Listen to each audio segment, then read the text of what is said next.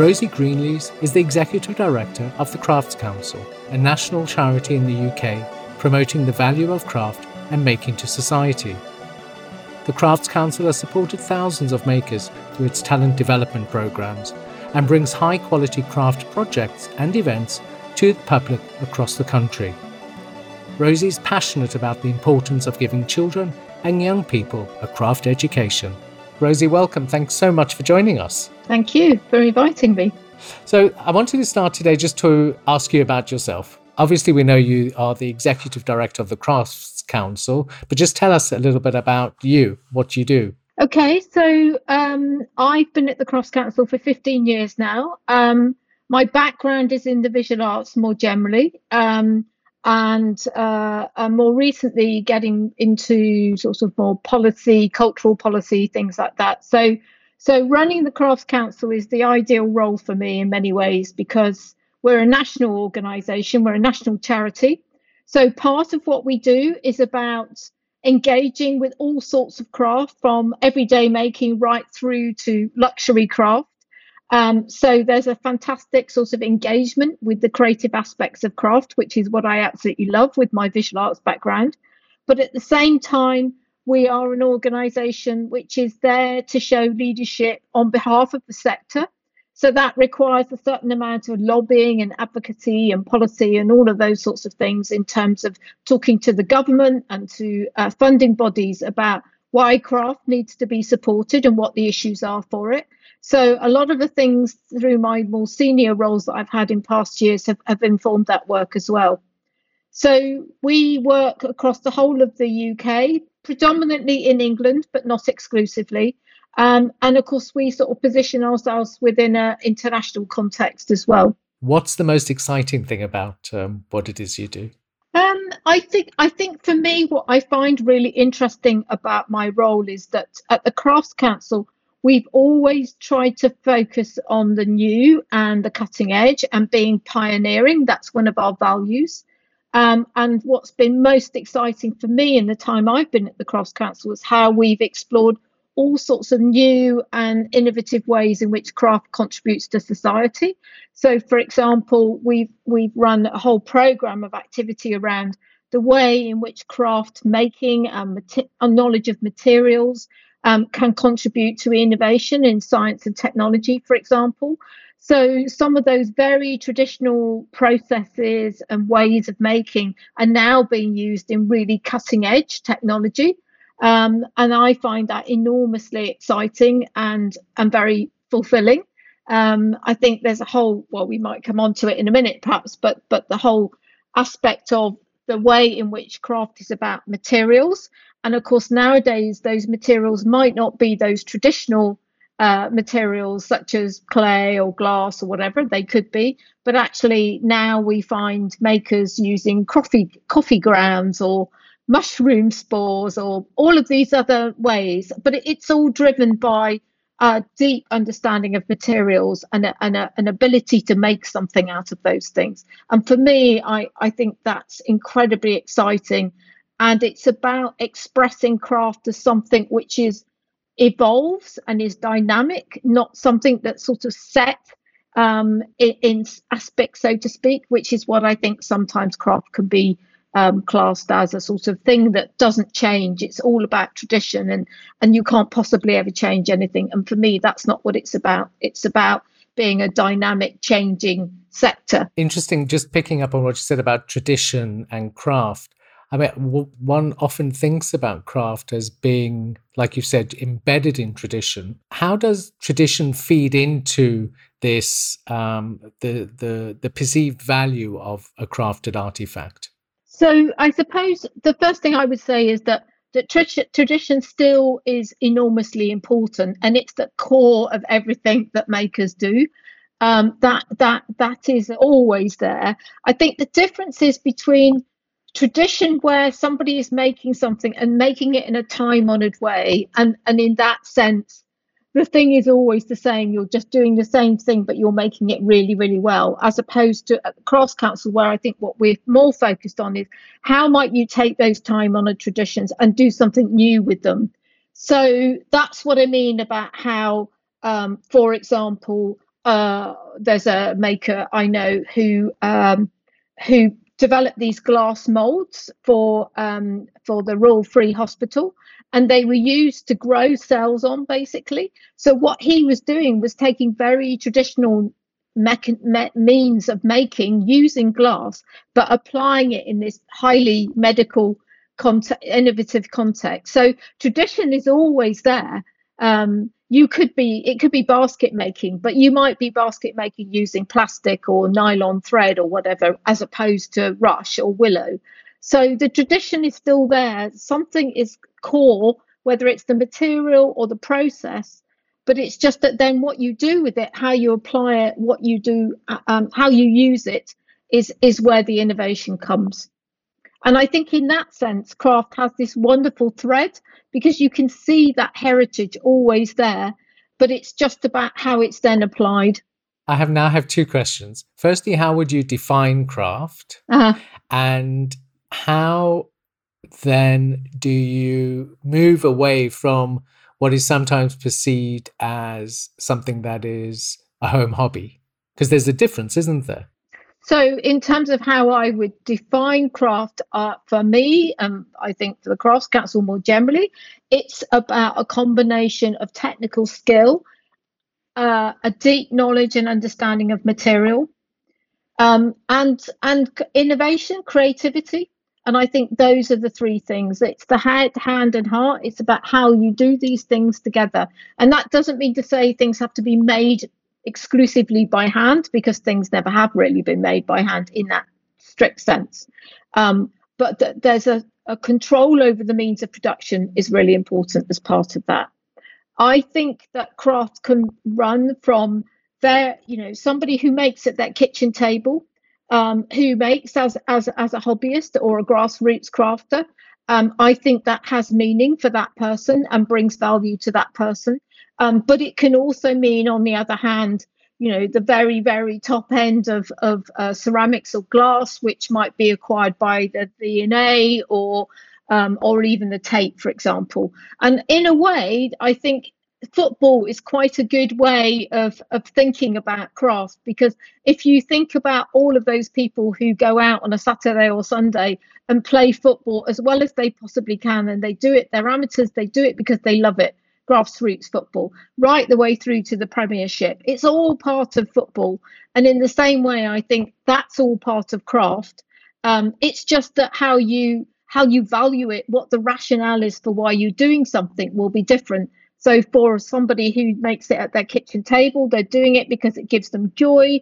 They're doing it because it makes them feel better. It's about self-esteem. It's about de-stressing. It's relaxation. It might do be because you do it with other people, and it's about that communal um, or community of, of makers, as opposed to somebody who perhaps is making in the context of commercial galleries where they're following a very strong aesthetic. They're wanting to get to a particular um, standard of making. Uh, they're using ideas. They're sort of pushing the boundaries of what they're trying to do, and it's all about developing, you know, a a a, a, a, um, a body of work that they can sell and is acquired and and uh, acquires status because it's seen as being of, of a standard. Tell us a little bit about your um, interpretation of craft and its relationship to craftsmanship. So I think that craftsmanship is very important, and and as I was just saying, I suppose in in some ways it's the sort of it's that continuum again between, for example, making as opposed to craft. Um, now it's perfectly possible that you can have somebody who makes who makes at their kitchen table who is an amateur but actually technically is incredibly skilled. And i think you can see that often in in the hordes of women who who embroider and knit um, or quilt for example most extraordinary quality of work for example. Um, but you might not necessarily, in aesthetic terms, necessarily say that that was the best thing anybody's ever seen before. But the point is that there is craftsmanship in there because there's technique and there's skill in the work. So I think it is about these three different things and how they all come together: the knowledge of material, the the um, uh, the technique, uh, and then creativity. And I think that's where that sort of sense of innovation is particularly where the crafts council's interested because i think that's where you can start to see how how craft can be used in different ways I mean, it's a fascinating subject because you it, you know as soon as you start talking about it it opens up this mm. whole world of unexplored mm. definitions of what it is we do how we do it um, the influences the heritage the history all those sorts of things and as we're talking about luxury today, I was wondering what your thoughts are then on the connection between the Crafts Council and and your um, body of makers and luxury. Okay, so so just just in response to what you just said, I I think craft is a contested word. Um, it always has been, and and probably luxury is as well, actually, in some ways. Um, and, Hence our conversation. Yes, indeed. Um, so where where is the connection? Well, I I suppose um, there are two ways that there's a connection, and and I think it's not dissimilar to if you think about the sort of the verb and the noun, so to speak. So so if you think about craft, the noun of craft is very much objects, and it's the institutions and the people that make up the craft institution, uh, the craft sector. If you think about it as a verb, it's much more about how you apply yourself to something. So, you know, you can have the craft of theatre writing, for example, or the craft of acting. So it's it's it's a much much broader term.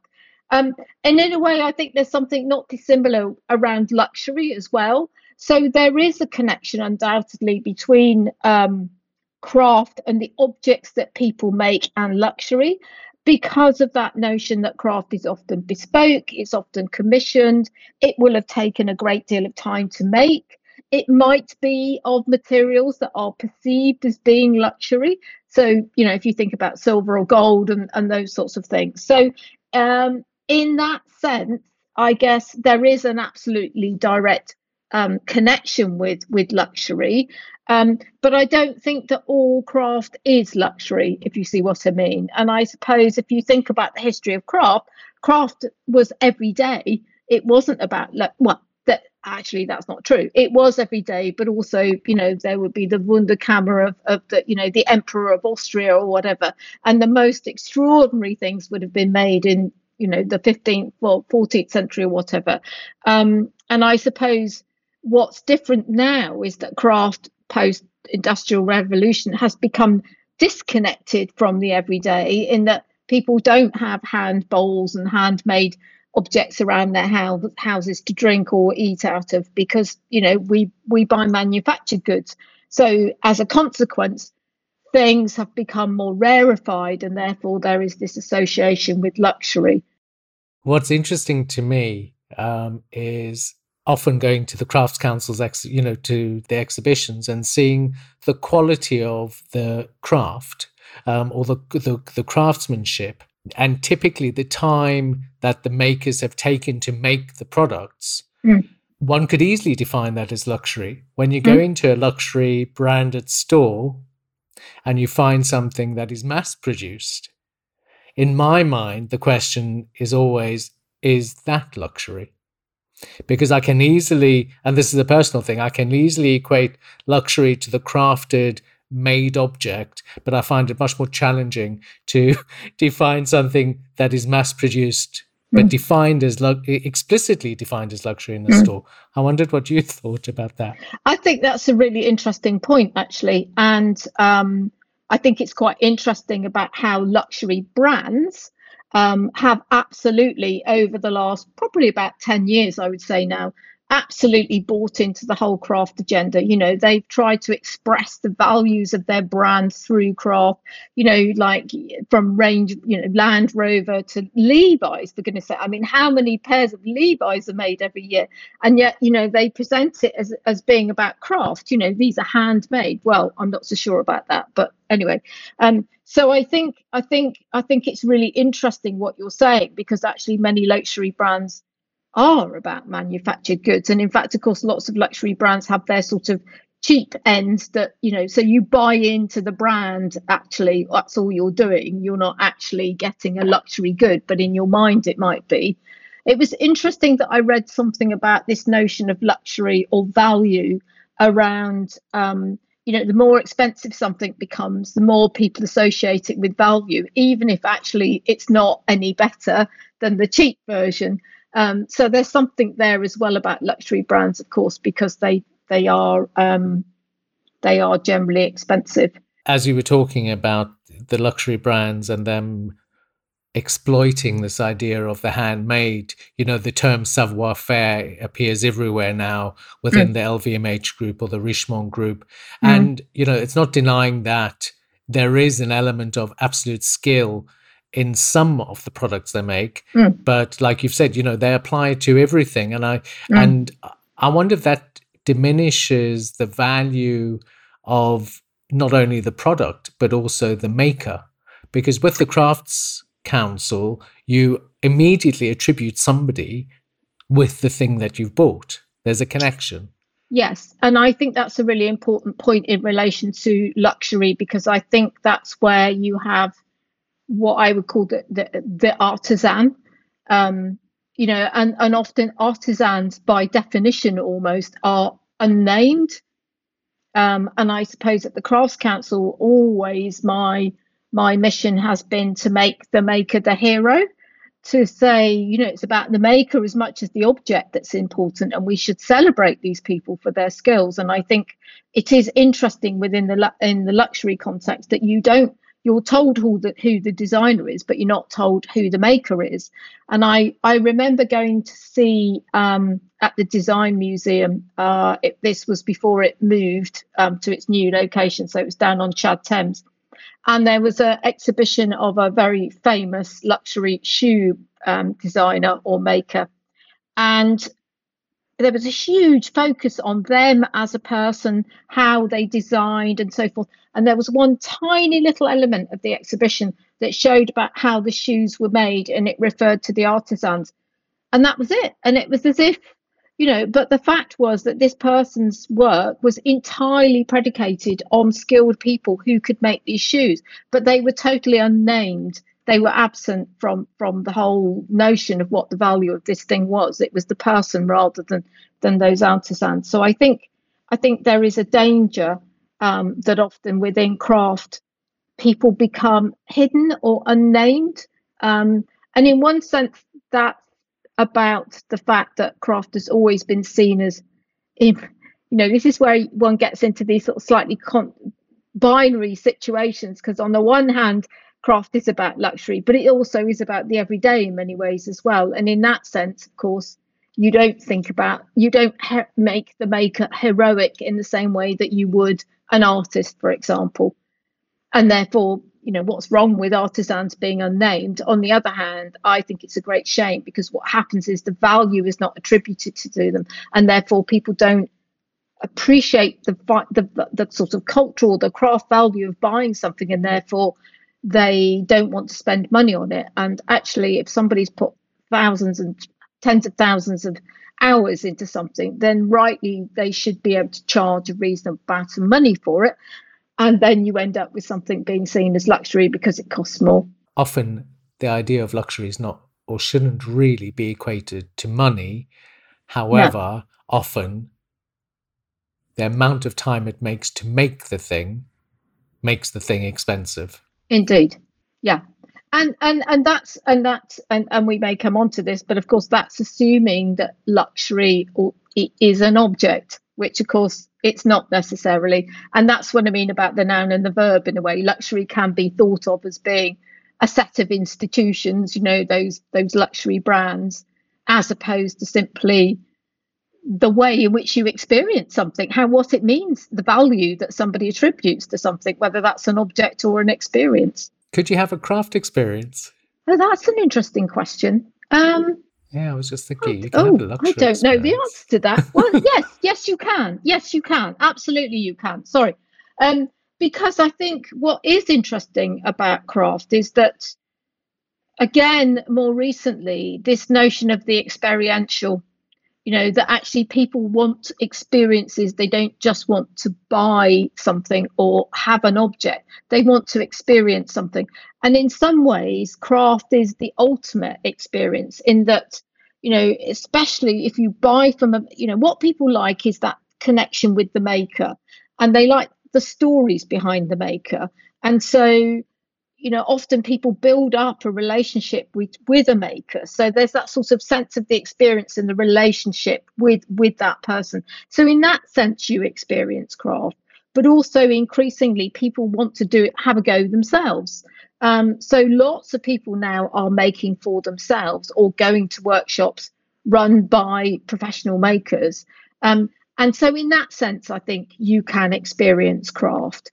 Um, and and and in that way it can come back to what i was saying much earlier which is you know the experience can produce something which might not necessarily be the best possible thing in terms of quality but actually the the sense of joy that that's brought to somebody in terms of being able to say i made that um, and the sort of sense of self-esteem um, and the the um, enjoyment that they got out of that process of making something that's where the craft can be. Luxury could be sitting down and drinking a lovely cup of coffee, for example, or having the time to, you know, sit in the garden and do nothing. You know, I mean, uh, of course, luxury is not necessarily an object in that sense. What do you then think makes a product luxury as opposed to an experience?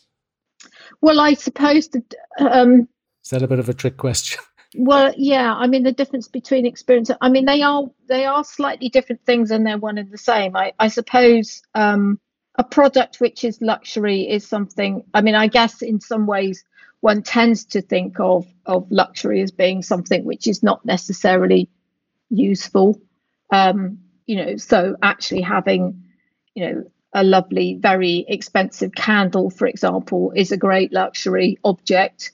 Um, uh, and but you have the experience of burning it and the smell and the fragrance and all of those things associated with that. So in one in that sense, I think an object can can do both things at the same time. And and the same as you know, you can have a beautiful cup, which is luxury because it's cost you a lot of money to to buy, but actual or a glass, for example. Um, but actually, the experience of using it um, is it is an experience, but it's also a luxury to use that thing, and it makes things special. I mean, I have a a bowl um, which I use for breakfast. Uh, ceramic bowl. It's it's a, a Leach pottery bowl, so it didn't actually cost very much. They you know bat small batch production, um, but it makes the experience of eating my muesli in the mornings all that much nicer and I, I probably i think i probably take more care about preparing my breakfast because i'm using this special bowl than i would do if i was just you know putting it in any old breakfast bowl. All of these things are so individual um, or individually expressed but we are told um, very differently. You know the media stories about how we define things um, are very different to the way one defines them oneself i think Mm. And I think I think there is there is a sort of you know a downside in that this notion that luxury is something not for everyone because not everyone can afford it and and that is unfortunate because I think that you know from a craft perspective it's really important to us that it, craft is not seen as being something that can only be afforded by people who have lots of money um, you know and and and that's that's a challenge because on the other hand we want makers and, and craftspeople to earn a decent living. And if they've put hundreds of hours into something then they rightly should be able to charge for that. On the other hand what one doesn't want is a situation where you end up with a set of rarefied objects that only certain sorts of people can afford to buy. Um, because the joy of craft is that it is a very um, accessible thing. People people relate to craft and objects differently to fine art, for example. I think often people find craft much more approachable. Um, there's almost like a sort of instinctive reaction to to craft. Um, there's something quite sort of deeply human about the act of making something and and the response to the materials. You know, it's something you can pick up, you can touch, all of those different things. And so I think, you know, ensuring that luxury doesn't become something which is only for the very, very wealthy, um, I think is really important to avoid. I mean, interesting what you're saying about the definitions or the perceptions of, of art and craft. And I just think about Grayson Perry. You know, he always called himself a potter. He's now mm. an artist. Mm. It's a very different thing. Um, Although he quite cleverly continues to call himself a potter because it actually adds to his cachet within the context of, of the visual art. So, you know, he sort of knows how to play it both ways in many ways. Um, but having said that, he makes his own pots. It's, as far as I know. I mean, it's not like you know he's an artist that has somebody else do it for him. Um, and I think also he's what, not Jeff Koons. No, and but also what's interesting is how he lives his life through craft. I mean, you know, all, all his clothes are commissioned. Um, you know, his motorbike he had commissioned. You know, every, everything he he is is. Um, I think he had leathers made specially for um, you know so so in that sense i think you know he actually really does engage with the act of sort of commissioning and and buying um, from people who make for him and and that obviously for him is obviously a great joy as well as something he's very committed to and he's unashamedly pro craft and art and mm. not a you know not you know he doesn't shy away from saying yeah i know i'm making a lot of money because i'm an artist mm. as opposed to being a potter a different story now to what it was 20 years ago. So if you dropped one of his plates, it wouldn't have been such a big deal. No, no, indeed, indeed. That's correct. Absolutely. Tell us a little bit about some of the crafts people you work with. How does um, the process work within the Crafts Council? Can anybody join? Or how do you know? So, so we're not a membership organisation in that sense. So, any anyone can, you know, be part of the Crafts Council in that um, you know we produce a lot of content online we uh, information which anybody can access so whether that's um, editorial stories fact you know facts and um, figures uh, you know it could be about different types of makers how craft sits in you know um, contributes to health and well-being or where you can find the most interesting exhibitions anything like that is is free and available on the website. Right the way through to things like um, you know we do serious research and, and that all goes in the website. So anyone can be part of the crafts council. You just have to sign up to the mailing list and and and then you'll get information from us. We do have some things where we um, we have a sort of level of entry. So for example we have a directory of makers um, and you apply to be part of that. But we we work quite hard to make sure that that is accessible to a broad range of people um, and we have somebody who will support people in their applications to make sure that you know they have every chance of getting through the process. Um, our um, our collect our international art fair. That that is a you know there's a high standard for people to to become part of that show. Um, but that doesn't mean to say that it has to be inaccessible in the sense that you know we had a really um, very successful stand a couple of years ago um, at Collect, which was from um, uh, studios in um, Peckham called Intoart, um, and they work specifically with people who have learning disabilities, um, and these were two people, artists and they're supported to work as professional artists, a textile artist and a ceramicist. And they showed work at the fair and they sold work to the V&A, for example. So, you know, the idea that there's only a particular sort of person that can make amazing craft is not the case. But in those cases, it is selected.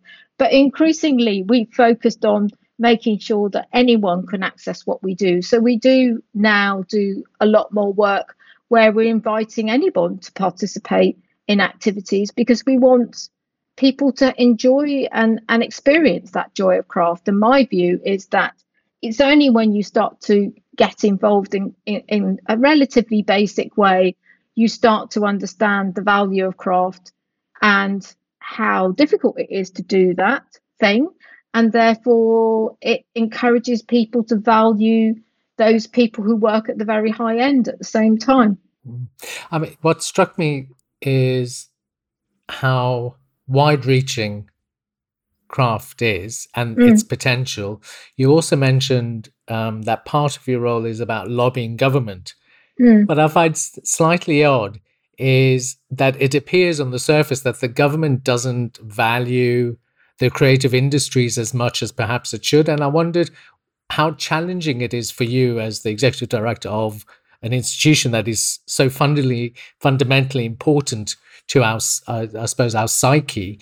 How difficult it is for you to get them to appreciate the um, not only the importance of making, but all the um, associated benefits with health and well-being, community, um, kind of social political matters. How how difficult is it for you to to get them to kind of appreciate all of that?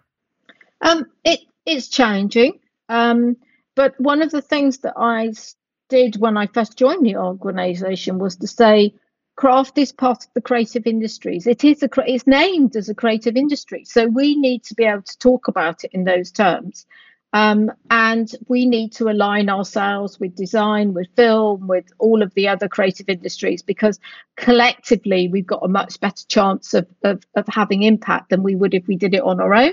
Because, you know, I have to be realistic. We are a relatively smaller sector compared with perhaps film or TV. Um, not only perhaps in size, but just in perception, people think of you know those other sectors as being much bigger. Um, so, firstly, we sort of align ourselves with that broader context. I think the other thing is that we we realised, or I, it was very clear to me that we must have proper evidence, robust evidence, because if you can produce the evidence base for why these things matter, and, and how much value you can attribute to them, it helps an awful lot because people don't want to listen to you unless you can produce that sort of evidence. So, so that's something we've we've worked really hard at. I think what's um, interesting is that you know we I do meet with civil servants at the DCMS quite regularly, and actually during the period of the pandemic and uh, um, uh, off the back of Brexit, we have lobbied quite hard around different things. So, for example, support for freelancers and so forth. Now, I don't doubt that the fact that we've said those things won't have necessarily changed the dial. But I think that we, alongside other people who have all been saying the same thing, have has changed the dial and helped. I, am absolutely sure of that. Um, so it is a challenge. And I think at the moment, one of the big challenges is that on the one hand, the government says that it very much supports the creative industries. And I believe them when they say that.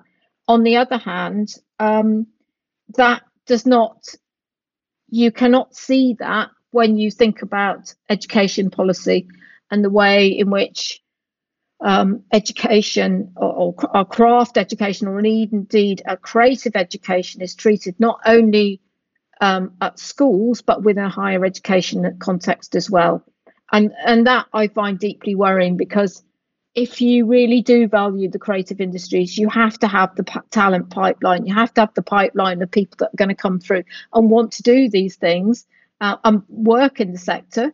Um, but you also want people to have that experience because they also become the consumers as well. And I think that you know we've had an amazing creative industries over the last sort of 30 years in this country, and I think we are in in danger of losing some of that if we don't invest in in a creative education and, and, for me specifically a craft education the last time we saw each other i think the industrial strategy had just been released mm.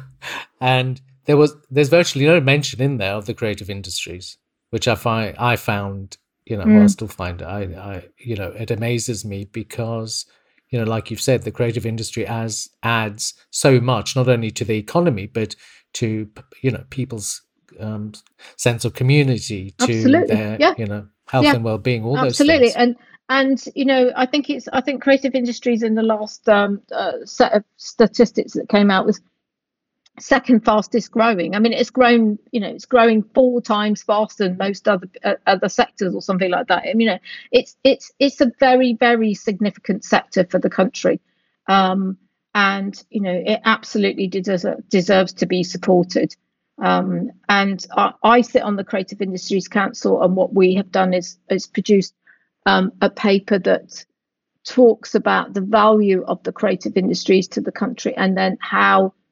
we can work with the government together to to in, improve the offer that we make um, to the country and, and the impact that we can have for the country.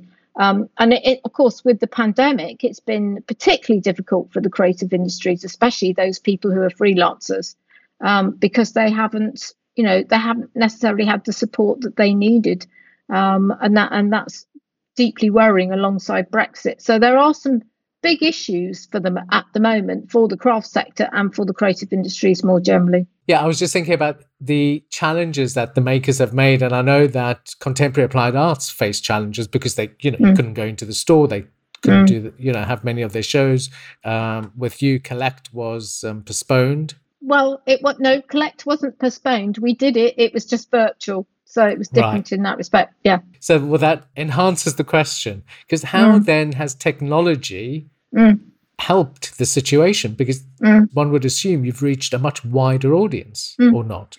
So, so technology, I think, has been our savior. To be honest, over the pandemic, I, I think you know I found myself thinking how extraordinary it is that I have been in this room. Um, that I'm sat in at the moment for the last nearly 18 months now, every day working normal working hours, if not longer, um, doing my job. And, you know, I've spent before that, I'd spent the last 20 years commuting to London every day to go into my office. So, you know, how is it possible that I can do all of this without leaving my house?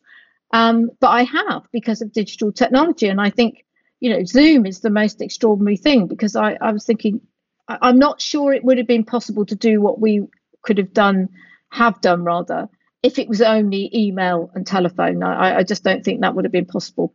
So it has been really, really important. I think that digital technology has been impacting on the craft sector for quite a long time, actually, um, in two ways. Um, the first, which is not so much related to what you're what you're wanting to talk about, but I'll mention, is the way in which people make things. So, as a tool, digital technology has become a tool in making, whether that's computerized weaving or um, 3D printing and, and, and, various things like that. And it is just a tool, which is why makers, I think, are legitimate in using it. But the other reason why it's important is because of the way in which you can connect with people, particularly through social media. You can sell online, all of those sorts of things. And actually, what we've seen is increasingly people doing very well by selling work online. And craft lends itself very well to social media because social media, especially things like Instagram, are all about visuals and they're all about stories. And that's what making and craft is about. It's about objects, materials, you know, very visually rich things. And it's about the stories of how things are made and the makers who make them. So it's perfect for digital technology. And I think that's why we produced a, a document quite recently called the big piece of research called the Market for Craft report.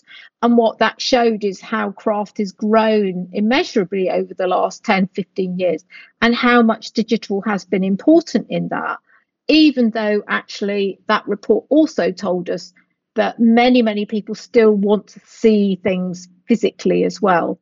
So, over the last year, what's happened is that those people who were already selling and presenting themselves online just flipped into doing that alone. Um, and, and actually, some people did incredibly well, really well during this period of time. Others who perhaps have been more um, nervous or um, a little bit more neutral about the idea of using digital technology those are the people that struggled because it was it was very difficult for them to suddenly pivot to digital at the last minute. So for them, it's been much more difficult. For the Crafts Council, I think what's important is that we've been able to get our message and our information out to a lot more people. So we instantly started pushing out information for craft businesses about where they could get support, where they could get help, what was going on, sharing information amongst different people. We um, have a network of organisations called Craft UK. Uh, lots of people joined up to that. So we were meeting online and sharing information about what was happening to people, you know, what the impact was, how could we help, um, what did people need, you know, so so all of that networking happened through Zoom. So it was enormously useful for us to be able to use that mechanism to reach out to people. And of course, we were able to reach out to a lot more people than we would have done if we'd had a meeting in London, for example, and invited, you know, the whole of the UK along. We would have got, you know, I don't know, 100 people maybe. Online, you can get thousands of people. And in fact, when we did Collect, which is our international fair, we did that entirely online. Originally, we thought that some of it would be physical, but then, of course, the lockdown happened, second lockdown happened. Um, and we had a number of um, talks and events, which is always part of Collect. Um, so we had Glenn Adamson, who's a very well-known curator now based in uh, in the States, in conversation with Edmund de Waal. And we had people from Australia and all over the world attending that. And, and there was something like one and a half thousand people on that call. So, you know, you can reach so many more people in a much more effective way. And of course, it's a lot less expensive as well. So it meant we were able to do a lot more with the limited funds that we had available to us. It's amazing. And I mean, the other technological opportunities are makers making together. So you, you mentioned 3D yeah. printing. You know, it's easy to share files, collaborate in mm. that way, which, yeah. you know, somebody might not have done in the past. Yeah. And and actually, one other thing I would mention is that we know a lot of graduates were really distraught because they weren't able to get into the studios, they weren't able to have graduate shows. So we we worked quite hard to gather information from universities about what online shows they were doing, and we pushed all of that out so that actually we could try and you know broaden the number of people that might actually see that work. We also did a bit of work through our Young Craft Citizens group, um, which is a group we set up for young people who are interested in craft and making. Some of those are at university or, or colleges. And so we did some online crits with them to give them some support so that they actually had they, you know, they felt as if they had some sort of experience of what what it might have been like if if they'd been showing their work properly to the public and i and i know that was really well received um, because the people just especially younger people they felt very isolated. So it was really important to be able to use it in that way. We did the same with teachers. We had sort of you know evening drinks with teachers online to talk to them about you know how how things were going. A lot of it was was about support basically. It was just mutual support moral support.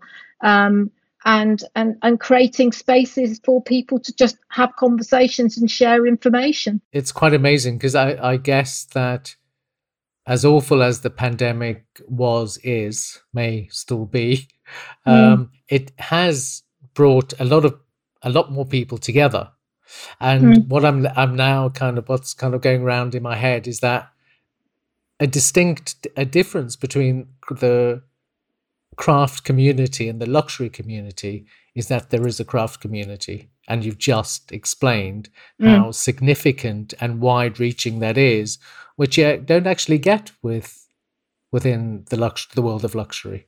No that that is interesting. And i and i think it is you know as i said right at the beginning i think that that sense of community is re- very important within craft. Um, and you see that in those amateur groups um, for example, right the way through to things like craftivism, where people are making and using craft as a means of protesting or, or making a point. Um, and and that's about you know like pussy hats and things like that where people have been crocheting hats that they wear at protests and you know or it might even be an online protest so so there is a very strong sense of community and and thinking about films and i don't know um, some people might not remember this film, but there was a fantastic film called Witness many years ago um, that had Harrison Ford in it. Um, and he plays a sort of CIA agent that has to sort of seek refuge in a in a an Amish community in um, in uh, New England. And um, there's this wonderful scene where all of the community come together to build a barn, and they literally build the barn by hand together um, and it, it's just the most phenomenal scene. And I love that film and I love that particular scene. And I think, you know, for me, that's what's really positive and life affirming about making is how people can come together and make this enormous thing that you just pos- you couldn't possibly do on your on your own. I just I wanted to touch on one other uh, uh, two other things. I was going to say one, but I'm going to say two. There's uh, the issue of our environmental concerns and sustainability. Mm. And I was wondering what your position or the Crafts Council's position on that is and and what the position of your craftspeople. So um, I think there's a very interesting situation with craft because on the one hand, craft is associated with sustainability because things last, because they can be mended, all of those things. And lots of young people want to buy craft for those very reasons. Um, also, they want to know where it's been made. They want to buy local. They want to know that it's been made um, ethically. All of the you know materials have been sourced ethically. So in that sense, I think craft is really a positive model for sustainability. Having said that, on the other hand, of course, um, it is to a degree about consumption.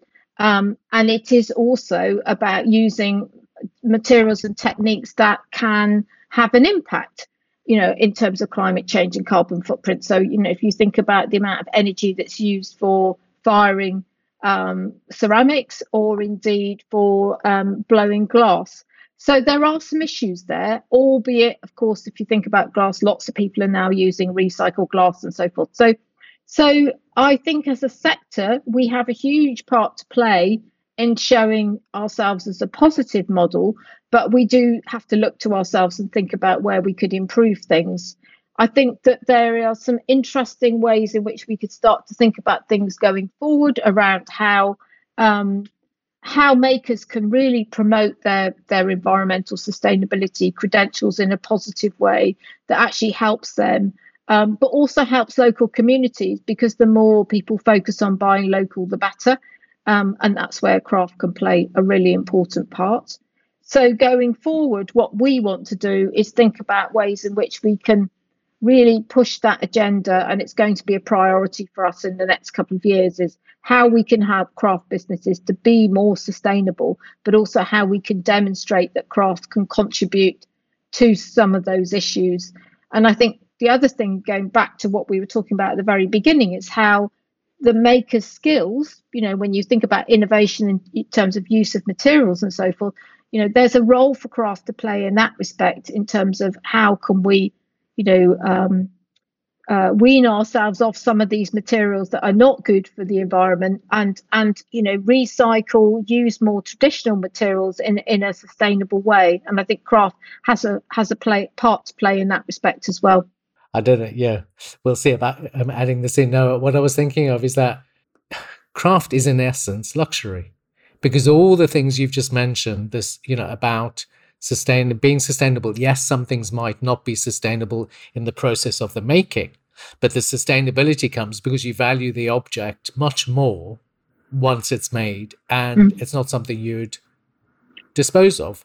Mm. Whereas luxury within the contemporary definition it's become a fashionable um, term which um, implies constant change and disposal. Mm. And craft is exactly the opposite because, mm. like you've said numerous times in our chat today, is that there's a value attributed to the object because of the process of make, the person who's been responsible for making it. Um, I'm talking myself into how I'm now defining what the you know luxury and craft because it they are inextricably linked, but the one seems to have less value than the other now mm. in my mm. in my mind. Or perceived value, I guess. Is, perceived is value. what you're Ab- describing, isn't it? Yeah, yeah, yeah, absolutely. I wanted to end on asking you what your luxury is. Oh, uh, what is my luxury? Um, well, I, I think um, I, I, have a. If you're talking about an object, um, then I would say it's probably my bowl, my breakfast bowl, even though it wasn't a terribly expensive thing, but it is a luxury for me. Um, it's something that I really enjoy using. Um, and as I said, it's made me sort of prepare my breakfast in a more considered way, which is lovely.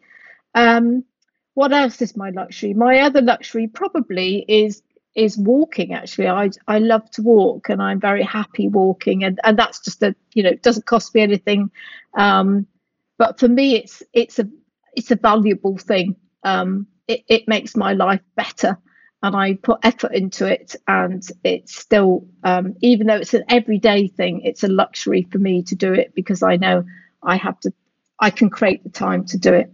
That was fantastic. Rosy Greenlees, Executive Director of the Crafts Council in the UK. Thank you so much for joining us. Thank you.